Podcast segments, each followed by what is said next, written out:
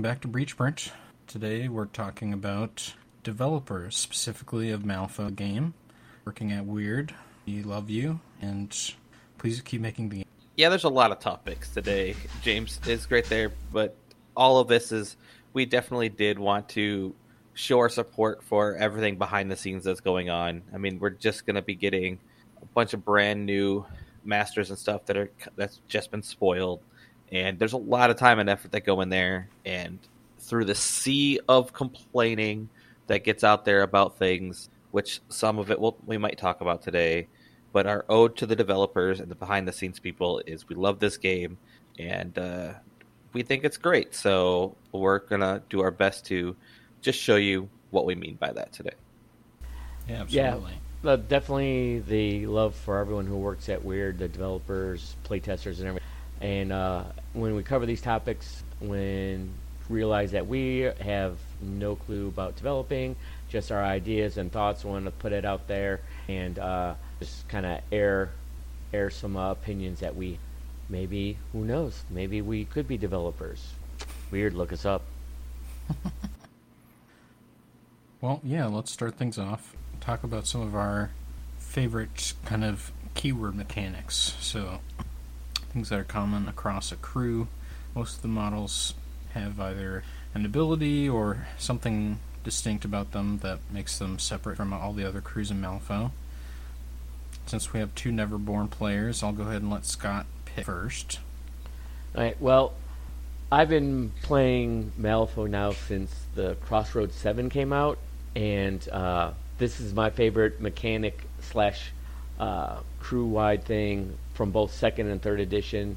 Uh, my first master, or one of my first masters, I bought two at the same time, was Pandora. So my favorite is the Misery slash Opportunist ability. Uh, I just love it. It's uh, it's a fun thing. Uh, it helps learn about bubbles when you're playing the game. Uh, allows you to mess with your opponent, whether it's the, their own their own conditions that they put on themselves or the ones you put on them. You can just really mess with people's minds. Uh, a lot of people say that Pandora and her crew are an NPE. She's a lot less of an NPE than she was in second edition, and I didn't play in first edition, but I heard she was really bad then. So uh, she has definitely been toned down, but I just I just love it. It's it's so much fun to play with. Uh, gives you so much freedom and opportunity to learn new things, new tricks. Um, it just it's my favorite. I, I can't I can't gush over it enough, and it just it makes me want to go out and play a game of Pandora right now. But yeah, that that is my favorite by far uh, of any crew mechanic in the game. Uh, Dreamers, uh, Lucid Dream comes in at a second place. We'll give him an honorable mention. But uh, yeah, I just I love Misery and Opportunity, just everything that, and just to see your opponent go ugh and, and then roll their eyes and, and uh, ball up their fists as, as you uh, take their plans and shove them down their throat. It's a good piece. Well, Pandora, I think, especially Pandora 1, she's an NPE, but in the right way. And what I mean by that is she has clear flaws that are people can exploit. Um, but the first time you play against her, it's it's there's a very good chance you will lose very hard, like an 8-0 type loss. Um, but once you played against Pandora, you know, a couple of times, you know, to bring Ruthless, you know, things, and there are definitely ways to play around her. Uh, avoid the, uh, oh, I'm just going to walk and focus. And then Pandora looks at that and goes, that will be mine. Yep. Learning to play with some Ruthless models so you can actually hit Pandora mm. and Candy. Yep. Hey. Play with things that have triggers so you can't get the reduction from candy. Mm-hmm. Don't don't be talking about hitting candy.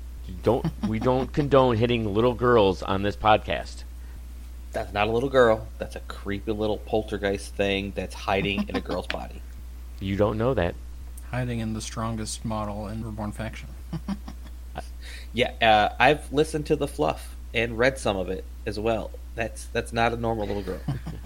hey, this is a safe space. We don't judge here. Uh, yeah, no, Pandora's good. Uh, if I played Neverborn, I I mean, I think that design for that whole mechanic is is great. Um, mm-hmm.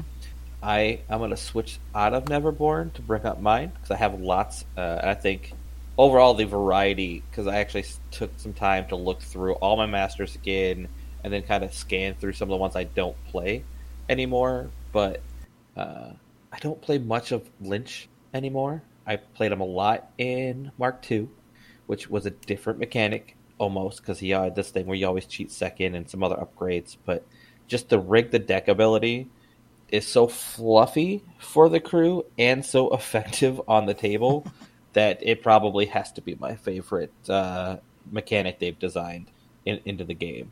Um, I mean, it, it, fits the whole gambling aspect, uh, the whole cheating. So the whole part that you can cheat anyways in the game, and then you're also rigging the deck on top of it, uh, fits fits Lynch, and just always seems. I don't know. It's it's fun to be able to manipulate your deck and feel like you have that extra control. So that that's my top pick, and then in general, upgrade masters, um, that toolbox type kit that you get, and that kind of goes across the multiple factions because there's more than one. But upgrade masters are probably my second type of mechanic that is uh, my favorite. I'm just gonna throw that out there too. Yeah, and I think Lynch's mechanic is also a good example of a very powerful uh, kind of subtle and very complicated mechanic.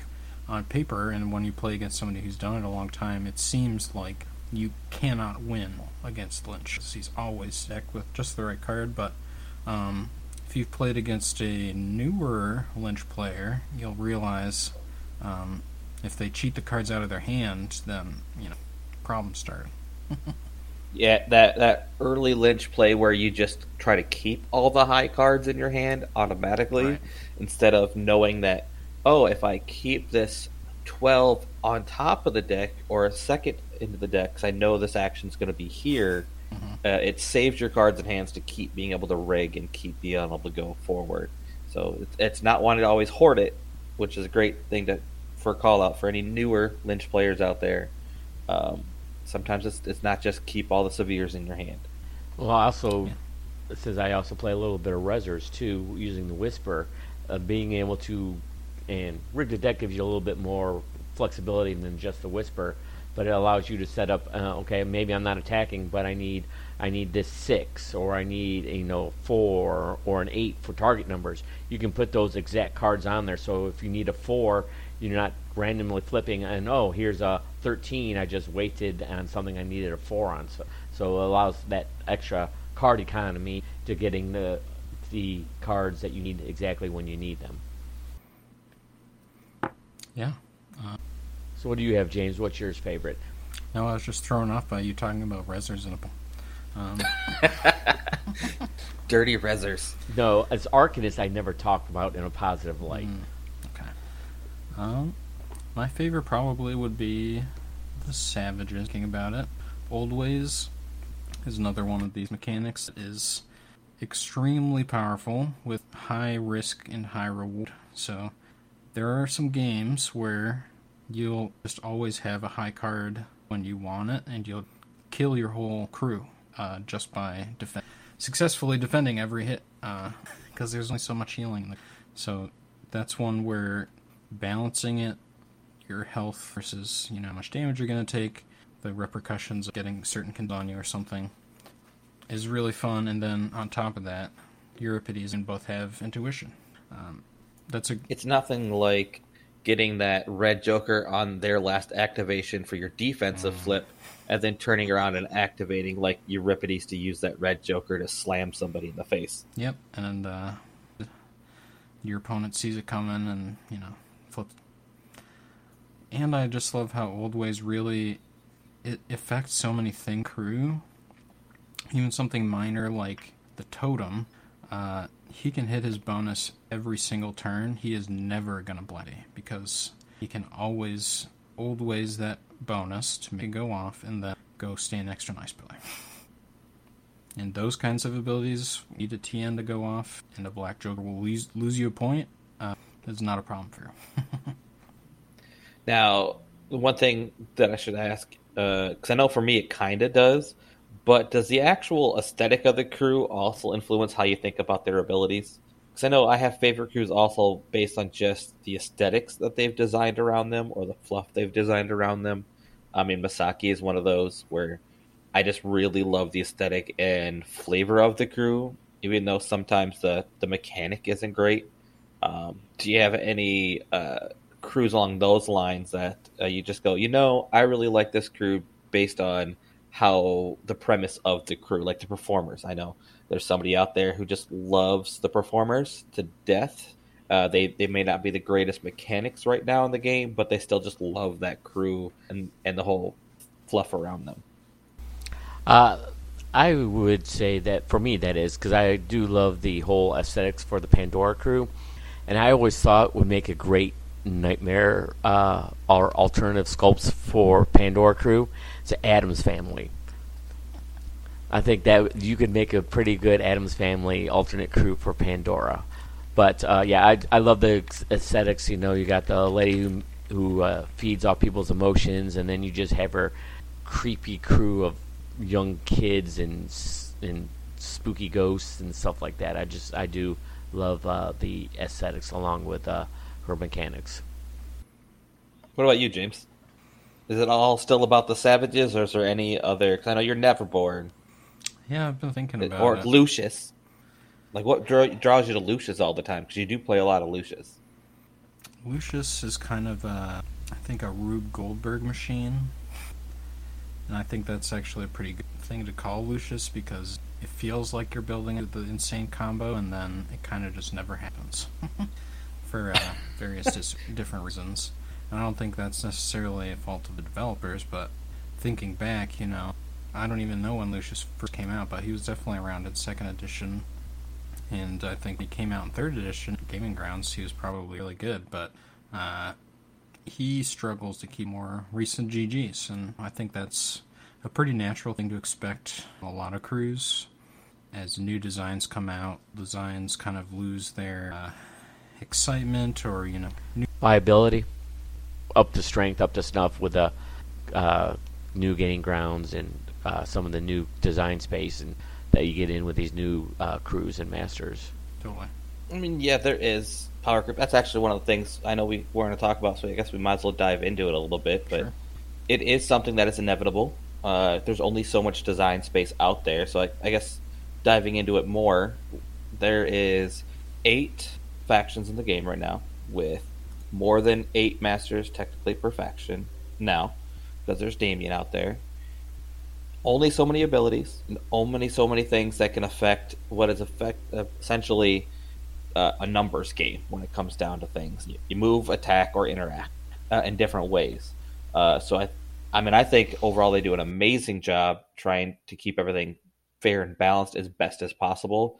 You know, there's playtesters out there that that uh, really try to help out and do their best, and not everything's perfect when it hits there, but power creep will happen just because of design space limitations. You have to think of something new, and sometimes thinking, or most times thinking of something new that hasn't been done means you go beyond the basics.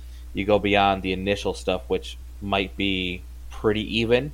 So then you got to get into those wacky things that could end up being way over the top, or adding additional things on top of what used to already be out there to make it something new. Um, I know we have seen that they do like to correct it, so shout out to them. Like it's an ongoing process, and I think especially why I'm talking and kind of going on this pedestal preach here about this is with Damien coming out and some of these new things that we've seen with the title masters. There's always this call out that it's power creep and it might be a money grab to, to you know have us buy new things. Well, this isn't another game system that comes out with a whole new book that you have to buy for ninety dollars. This is Malifaux, and like I said, there's only so much design space, and they do want the game to be interesting and cool, and you know they love their game too, as much as I love the game. So I think we have to look at that before we just say, "Hey, you're increasing power of this game. You know, you're making everything else new better. Everything else is falling away." But they're definitely making efforts to go back and make sure the old masters that everyone loves are playable. Youko too, Youko went and got a rework after she wasn't working, and they've they've put that effort in. So shout out to them, even though there's a lot of negativity around it. Well, and to add on to what you said, yeah, I do think power creep because you're adding the new mechanics in. You can't just keep building on the old ones. is going to be inevitable. Now, is it inevitable because of them doing it on purpose? Absolutely not. I don't think that's the case. I don't think they're going, oh, you know, we're going to make these models better, so everyone's going to want to go out and buy the new shiny so that they can, uh, you know, go out and uh, noob stomp people and stuff like that. Um, but yeah, there is going to be power creep. Now, also too, I think where you, especially when the new stuff comes out, is where you get people calling power creep, and there might be a little bit of uh, premature on it. Is also too in Malifaux, the first time you ever face a master, and you have no idea what they're doing. Nine times out of ten, unless you're just that much better player than the other person, is you're probably going to get uh, curb stomped uh, kind of like uh, when I played against Damien 2. Um, not only is, and I'm not saying that Damien 2 is or is not power creep, but this is the first time I had seen him on the table, and I was playing a better player, and I got curb stomped playing my best master. And so that's going to happen. I remember when 3E came out, everyone was saying, "Oh, Jakob Lynch, he's OP. He needs to be nerfed." Well, because he won the first tournament that I believe was public knowledge when 3E came out. So, and I don't think anyone's saying that Jakob Lynch is OP or anything like that. So, yes, is there going to be power creep? Yes, but I think that some people uh, get a little overly excited about it when it comes out new because it's going to be tough the first one or two times you play against it, and you just gotta go, well, is this power creep, or is this just something I have not faced before and now I have to figure out how to beat it? Because I think people who just scream to the sky, "Oh, it's power creep! It's power creep!"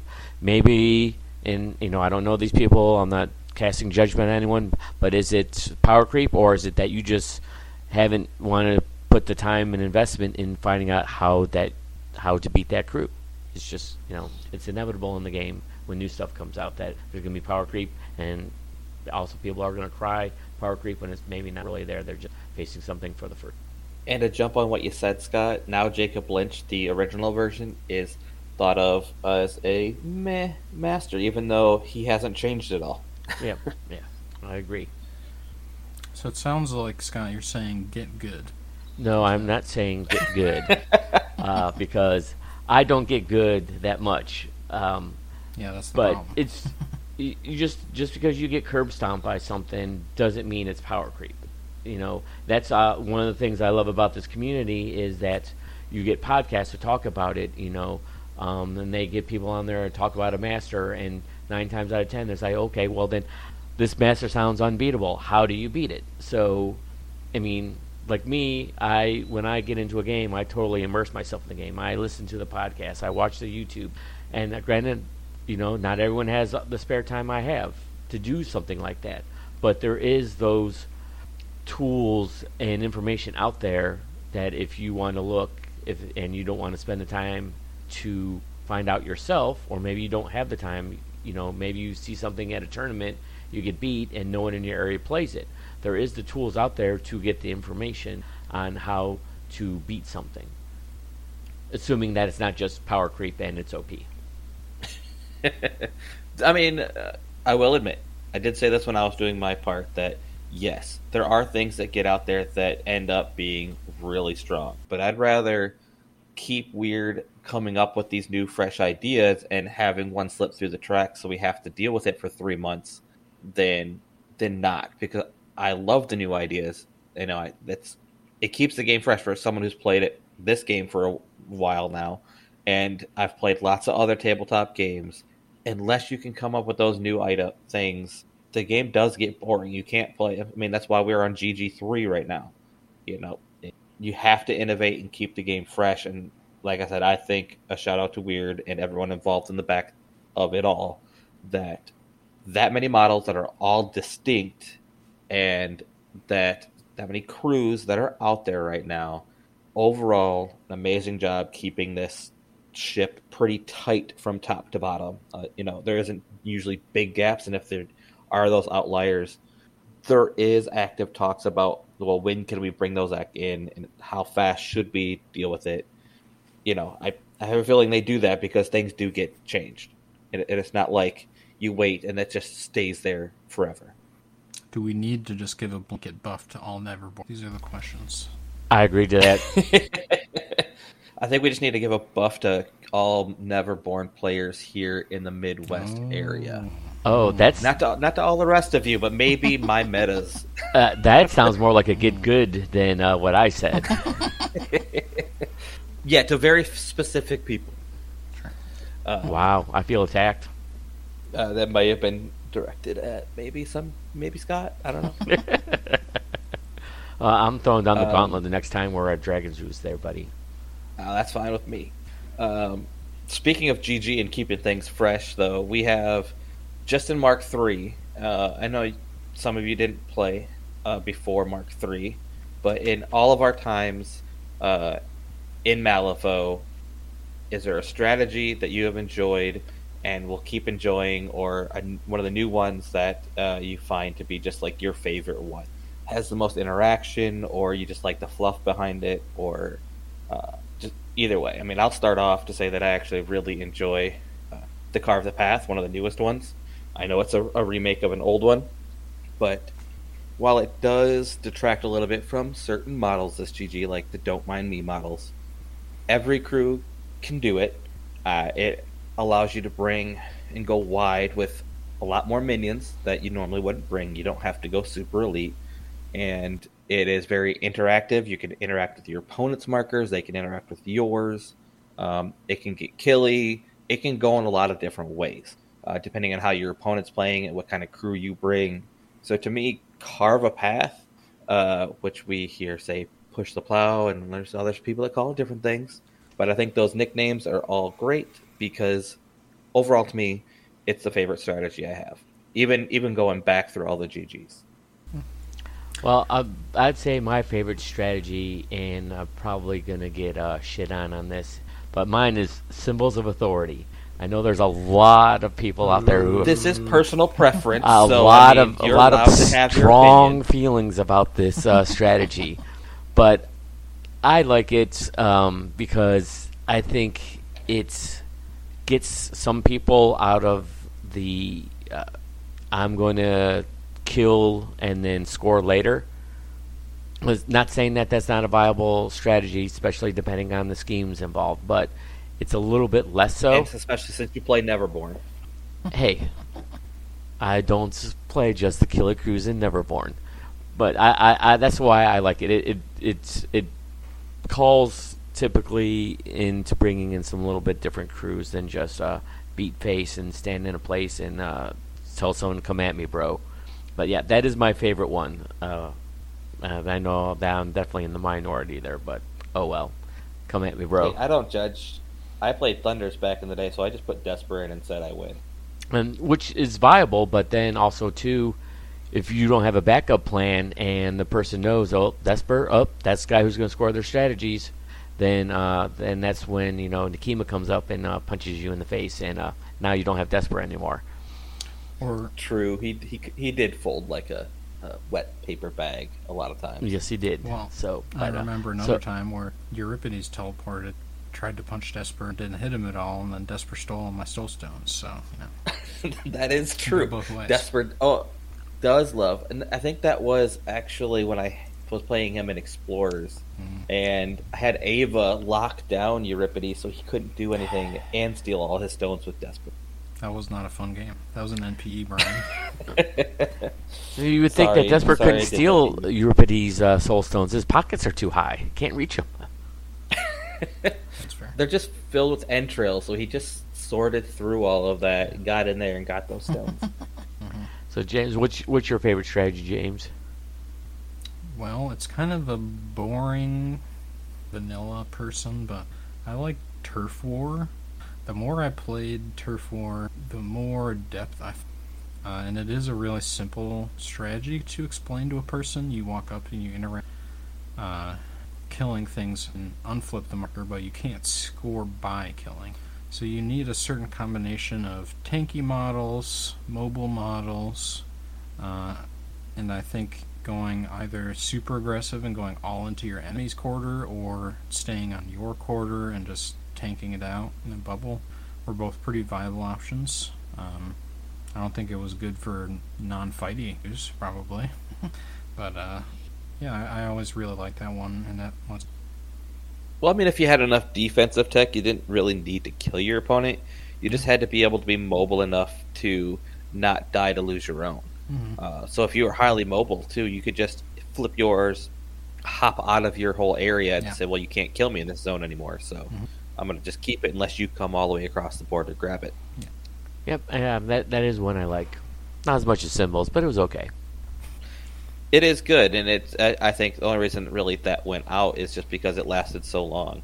I mean, we technically had it across more than one GG. And I think it's been in at least two. It was around for a long time. Yeah. I think it, regular initially zero and one. I think, and then it was out in GG two. Yeah. So it was around for a while for a reason because it was good. Mhm. Yep. Uh, are there any uh, specifically schemes now? Because we've had a lot of different schemes, and you can even do holiday ones if you found one that you like. But are there any schemes that you always just enjoy being in the pool? I mean, I have the ones I like to see, especially with the crews I've been playing here of late. But I wouldn't say any that I particularly am overly fond of. Um, I would say probably right now, as uh, I've been enjoying Leave Your Mark, because uh, some of the masters I've been practicing on have uh, just stupid easy ways to get markers in specific spots without having to take interacts, and so that's probably one I've been taking a lot of here of late. But it's not. I don't fallen in love with it. Not, not at all. I guess uh, the reason I bring it up is just uh, for me, there's certain schemes that are in there that I love to see because they can completely change up how a scenario is played. So you have a strategy that might be extremely strategy uh, or schemy, but then if you throw something like assassinate, and this is coming from a, a Warmahordes player who that was always in the table, uh, is to kill the opponent's master. That you know it, it brings that depth in to a game that might only be all schemy, but now you're going to throw vendetta or an assassinate in. So while the strategy is schemy, the schemes can flip it around. So I guess maybe I don't have like a favorite scheme, but just I love the fact that they can change the strategy up and how the whole thing is played, so they're never the same. Which I think is a great job, and shout out to Wyrd overall for that, and to all the people who run tournaments and curate those pools perfectly so that they do those type of options. Um, shout out to you as well. Yeah, I mean, Assassinate is really the perfect example of that. I couldn't really think of because yeah, that really warps uh, what is viable. I mean, there have been some misses possibly on like schemes. Uh, I don't remember what it was called, but the triangulation one. Runic binding. But yeah, runic binding. But I mean, again, There were still a few it was crews something that did quirky. it super well. Like it was unfair. uh, and it it it changed things up. I mean, mhm. you got to have those that they're they're trying. So not everything's a winner. yeah, Yeah. if you're if if you're not failing, you're not probably trying hard enough. Yeah, you know, like some people. Well, some of us don't fail that often. Mhm. I guess I need to try harder. You do. Well, I was gonna make. No, I, I definitely do fail a lot. It's okay. It's it's better than winning all the time. Uh, that feels like so. Never mind.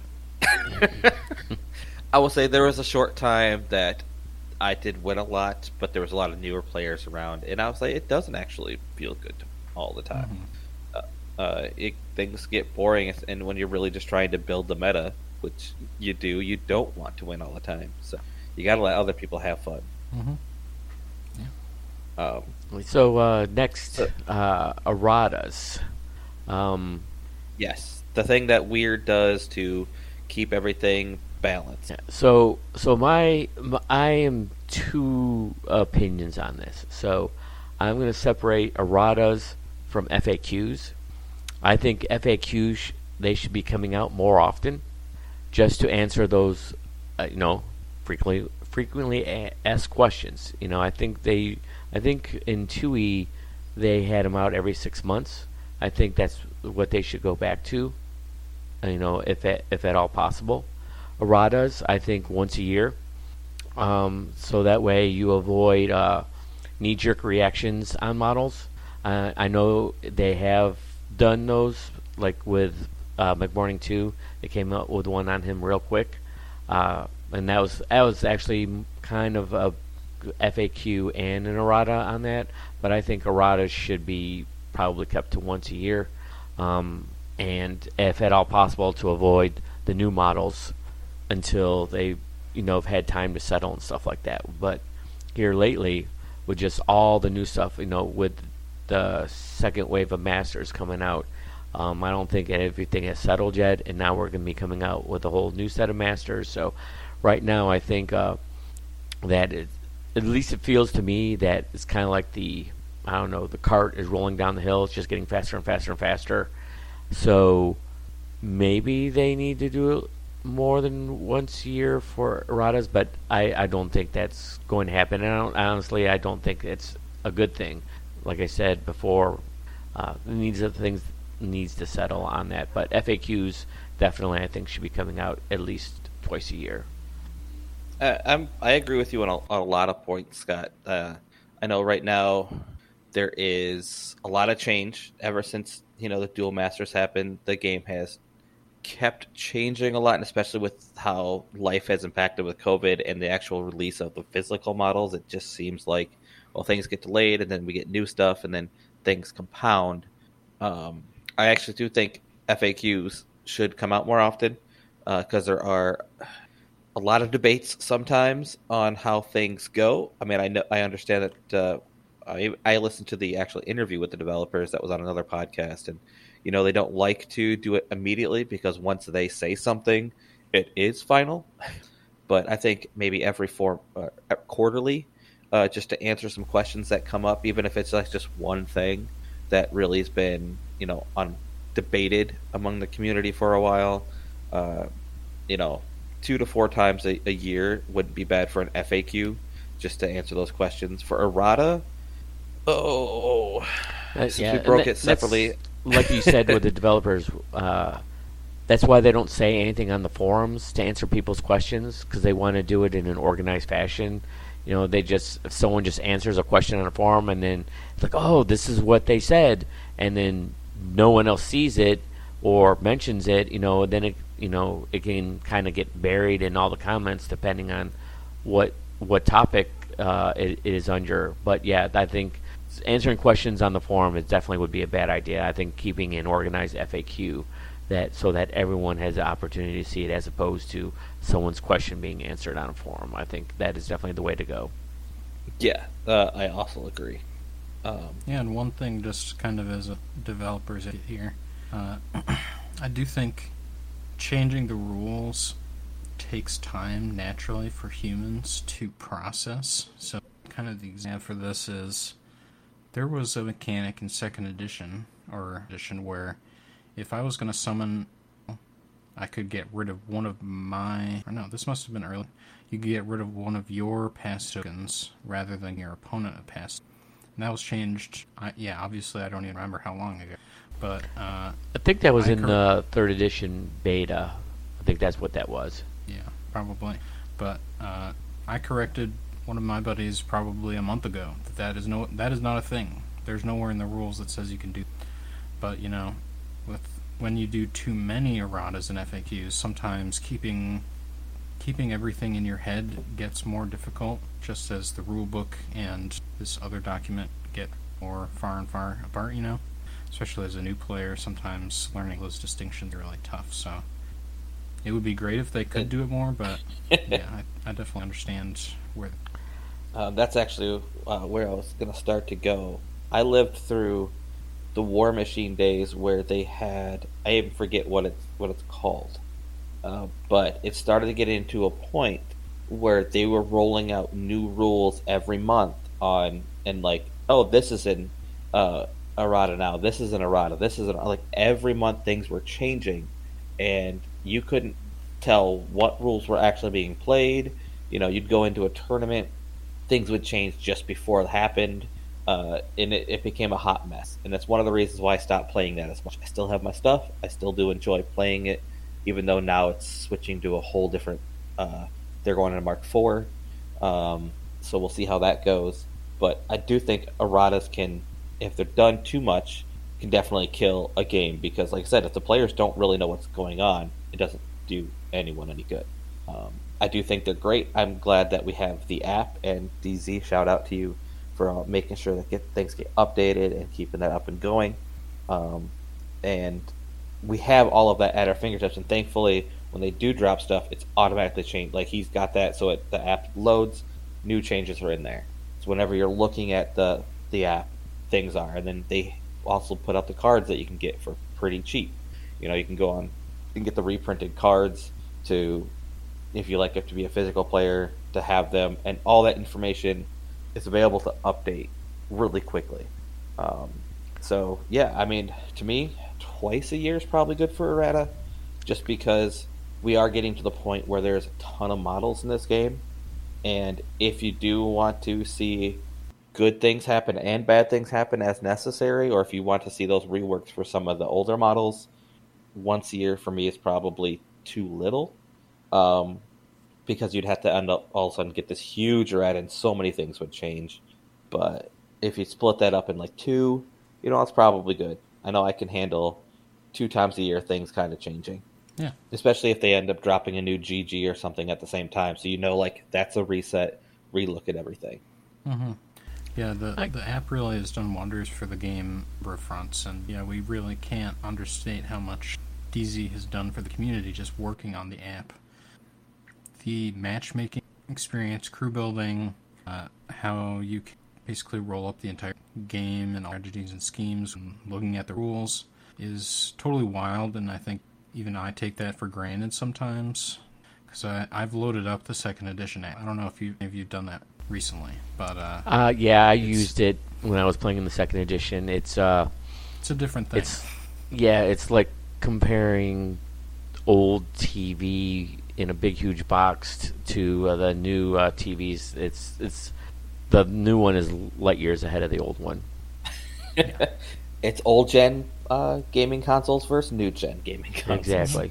Yeah, and that one was great at the time too. But that that's been totally huge. Just growing the community in the area, being able to, that is is awesome.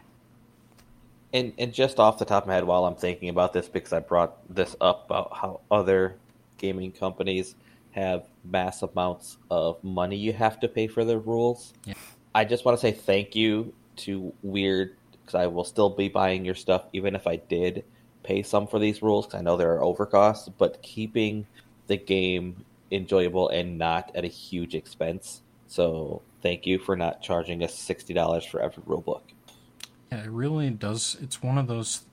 It's one of the few examples where it seemed the game almost seems too good to be true in many senses. Uh, the cost point, the amount of balance there is, the amount of variety there are just inside a single fact, uh, the lore, the number of podcasts that exist, the the level of competitive play there is and that's just the great people that are in our community. Yeah, we have the best community. It's it's really it, you keep keep waiting for the buck to stop, and it just keeps rolling. Uh, I guess that's why why we do the podcast. We love the game. I I definitely agree. Um, Scott, do you have any, I guess anything there before we kind of go into just random things yet about why we love the game and what maybe cool things we'd still love to see added as a little shout out to say, "Hey, developers, you're doing great, but you know these things could be cool." um, I mean, since I am near boomer status and I don't know computers too well, um, I don't. And maybe they do this. I don't really look at the digital rules that much. But it, if they could interject the FAQs into the rule book in some sort, so that if a new, especially for the new players, if they're going through the book, looking at the rules and stuff like that, and it's like, oh, okay, this is here's how this is supposed to work in the FAQ with it, you know. So I don't, you know, I don't know how much work would be involved in something like that, but I think that would, especially for the newer players, would be uh, a really good uh, boon to them to say, okay, well, this is how the rules work, and this is the way we do it, and then they go play with someone maybe more experienced, like, well, yes, that's how it is in the book, but if you go to, you know, the second page of the FAQ, this is how it actually works. So that would be my only suggestion on something like that. But yeah, other than that, yeah, agree 100% with you guys. So yeah, moving forward then, James, because we love this game, and I, I buy all the books and a lot of the fluff, and I think you have some of them too. Uh, is there anything from the fluff that you've seen, or just uh, types of models that you think would fit into Malifaux, or any type of master or crew that would just make you want to uh, full on, like, yes, that's amazing. I don't care what it is, I'm getting it because I know like they previewed the Clampus, and you're like I'm getting that. That just looks cool as hell. um, well, I'll admit I don't know that much of the lore, so I don't. I never have an idea what's coming. Um, and I guess I'm not creative. Like if they dropped a dragon faction, uh, mm. would you think that was cool? I would. Cool. Uh, Everyone likes dragons. Yeah, I guess I don't really have a good answer for that one, but I would say, um, whatever, whatever they've been doing for these for this expansion specifically, I don't know what changed necessarily, but every damn crew they have dropped for this expansion, I'm excited to play. Uh, and I'm a person who has been a Neverborn player forever. I'm never gonna leave Neverborn like some people, but um, these new these new crews have all really impressed me to the point where I am literally gonna buy them as soon as they come out. The mechanics are so cool the visual design is so cool. Uh, they really have, have stepped it up somewhere, uh, and I don't. I'm very impressed. Well, Maybe for me, the new stuff that's coming out, uh, I'm just gonna stick to the one that came out with the purple and green. I mean, I do like the look of some of the models, but especially the uh, the, the red library models. Some of those are just oh, the one I think what is it? I think it's like the tiger coming out of the book or something like that. That just the, the paper tiger. Yeah, I think. Yeah. Or no, it's that. Oh my god, so beautiful. But uh, I mean, I don't have enough time to play everything I have right now, so I don't think I'm going to diverge into a third faction. Or so I'm just going to get my uh, boy Castor when it comes out. Um, I'm really interested to hear the lore on everything. I I buy all the books because I love the lore, and I don't want to wait till the podcasts come out to hear the lore. So I will be getting that. Uh, but yeah, that's I mean, grant so, yeah, like I said, some of the models are looking great, but nothing really, nothing really wows me to leave uh, the two factions I play. And unfortunately, the new master is in both is in both those factions I'll be playing. So you know, win-win for me on that account. Well, maybe Brian, you maybe you had an idea for a response to that question since we both. since I added totally. this to the list, uh, I kind of did, but I also just I wanted to go back to what you kind of said about how great the stuff is. Yeah. Um, another part that I wanted to bring up with it was just overall the variety of things they bring in. I mean, we have uh, like everything from uh, you know your cowboy westerns, and they do a lot of stuff to. They just brought in a bunch of folklore from you know Asian cultures that don't get a lot of representation, um, and things like that that they just bring into this game. So I think they do a great job of really looking out there of what to draw influences of. Um, I would say maybe if they could delve a little more into the Viking type mythologies that are in there because those are really cool with some of the mythology aspects of it. Um, I'd love to see that it, it, into some models that maybe come out. Um, so that was also something that I was like, yeah, you know, bring that in. Um, so I'm big on pause. Well, while Sorry. well, we are gonna have to cut that out for a second because that's when I blanked completely. No, that's okay. that that's what editing is for. Um, well, while Brian's thinking, uh, now that you, I got to think about it a little bit more. I think maybe uh, if they want to delve into other mythologies, maybe uh, like an Aztec type thing. I think that would be pretty cool. Um, maybe not Lizardmen Aztec, you know, like some other game, but uh, I think that would be uh, really cool uh, that if they could delve into that. Um, I don't think there's anything like that out there in um, in Malifaux, so that I think that would be definitely some untouched mythology that uh, they could do unless maybe there is some and I'm just not aware of it. I know they do have a lot of a lot of references that you know that they put in there, and there's no way you could get all of them. So, that would be I think would be a really good one. Yeah, another theme I thought of would be like more aquatic shit because that's like my, my favorite stuff and really understand why. But like horror wise, uh, you know movies, anime, whatever stuff that's underwater with the the kinds of creatures that are underwater are are so kind of really anything from like the gibbering hordes, for example, in Malifaux would be sick. They've already started doing that, and there are a couple examples. Like I have uh, Spawn Mother over there, and you know, like the Nekima alt box is is a great example of maybe what I would like to see as its own thing. But EVS also is pretty great. I know that uh, I, I, guess I, I, was still thinking, but now I'm kind of coming around because it's maybe not so much with uh, the actual like crew types and things, but even if it's just for those flavorful uh, like holiday stuff, but having a uh, preset. And I'm kind of going back to another other games I've played, and if they could take a riff on like being able to bring in actual terrain pieces or something else to set something apart. Hmm. Uh, like back before I left Warmahordes, they got into well, you can actually, and actually 40k does this too, but like you could bring fortifications or bunkers or you know these type of things that you once you place them, that's where they are. They cost you points, uh, but they're a beneficial thing to your side of the crew that you, would drop them in your deployment zone. And they can be destroyed. The, the opponent can still interact with them. Um, uh, just some more types of things that uh, could really affect the board state and bring on some different strategy.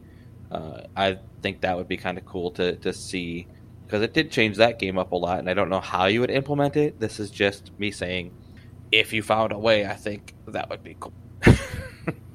do you think that would be similar to how markers work right now?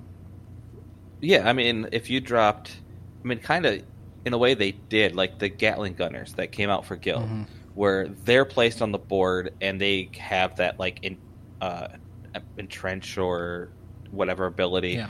where models within range get cover. Well, the Guild could literally just have a, a thing where you could spend a point. Uh, it's like almost like an upgrade, and then in your deployment zone, drop like a sandbag wall. You know, yeah. make it a predefined size. It'd be destructible terrain, and all it does is it's a height one uh, little set or height two sandbag trench. Um, so, or you could do it like a thirty or fifty mil marker that is literally a.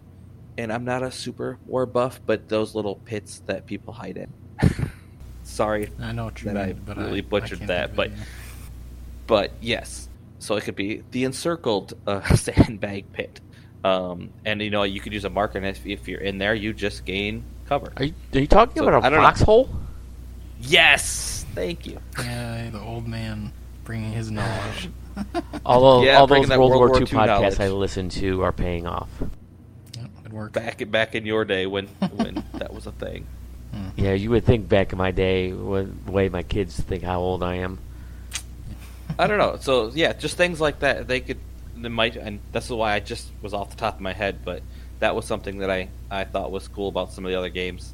So I don't know if that would work in Malifaux, but it's just an idea that might be cool in the future. Yeah, totally. I agree. Well, definitely, you know, another uh, design space that they could go with that you actually buy terrain I mean, it's not too bad, especially for those crews like you know, for instance, uh, Waldgeist. You know, obviously they bring their own, but if you spent maybe like a point or two to get more of, maybe not not the underbrush marker, but just a marker you can put out for concealing terrain, so that you know they could set up more of their uh, ability to use their ambush for free or uh, things like that. Yeah, I mean, I could definitely see something like that happening. Top of my head, I'm going to interject because what would I like to see in Malifaux? I'd love to spend money and give Wyrd all my money for Malifaux measuring sticks. Mm. Give me like mm. some design art on some cool measuring sticks to go with all the amounts of cards and decks that I buy. You've been you know? hanging out with Derek too much.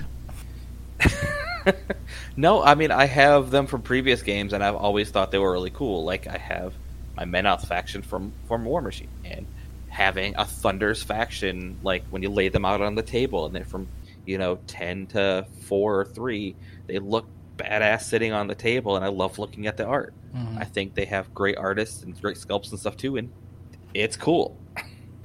Yeah, yeah, I'm sure it takes some of their time to do those kinds of design things, but honestly, they could put out way more things like fate decks or like the little point tracking widgets. Now, who's been hanging out with uh, Zach too Yeah. often?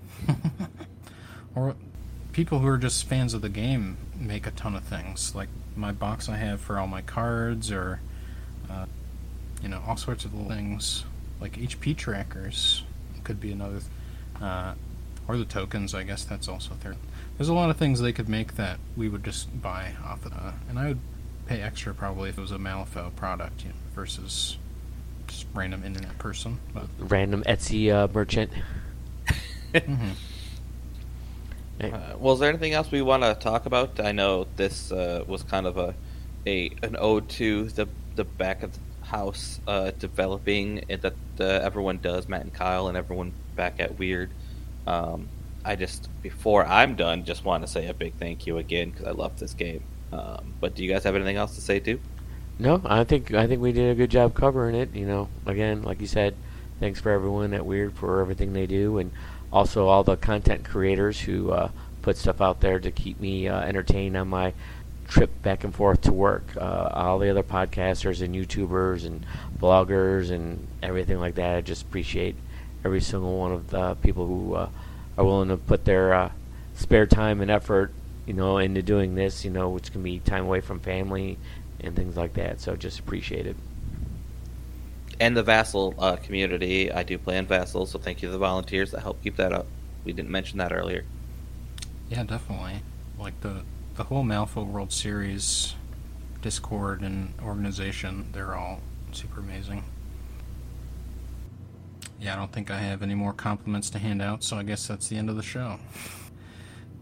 Thanks for listening, everybody. Uh, if you have questions for us, definitely reach out at breachburn at gmail.com. We don't get a lot of emails, but uh, we've gotten some feedback recently. We're trying to make some adjustments, but uh, yeah, we love to hear from you. yeah, let us know what your cool thought stuff is, and you know what you really like, because I we also love hearing that. Because to be honest, we're in a little tiny area, and we love just talking about the game. So reach out on Discord or any means, because we'll sit here and talk, and especially Zach will reach out to you and talk to you a lot, because he loves just talk. Wow, Mouth. poor Zach's not here to defend himself. That's why he's vulnerable. All right. Well, yeah. Thanks for listening, guys. Catch you next time.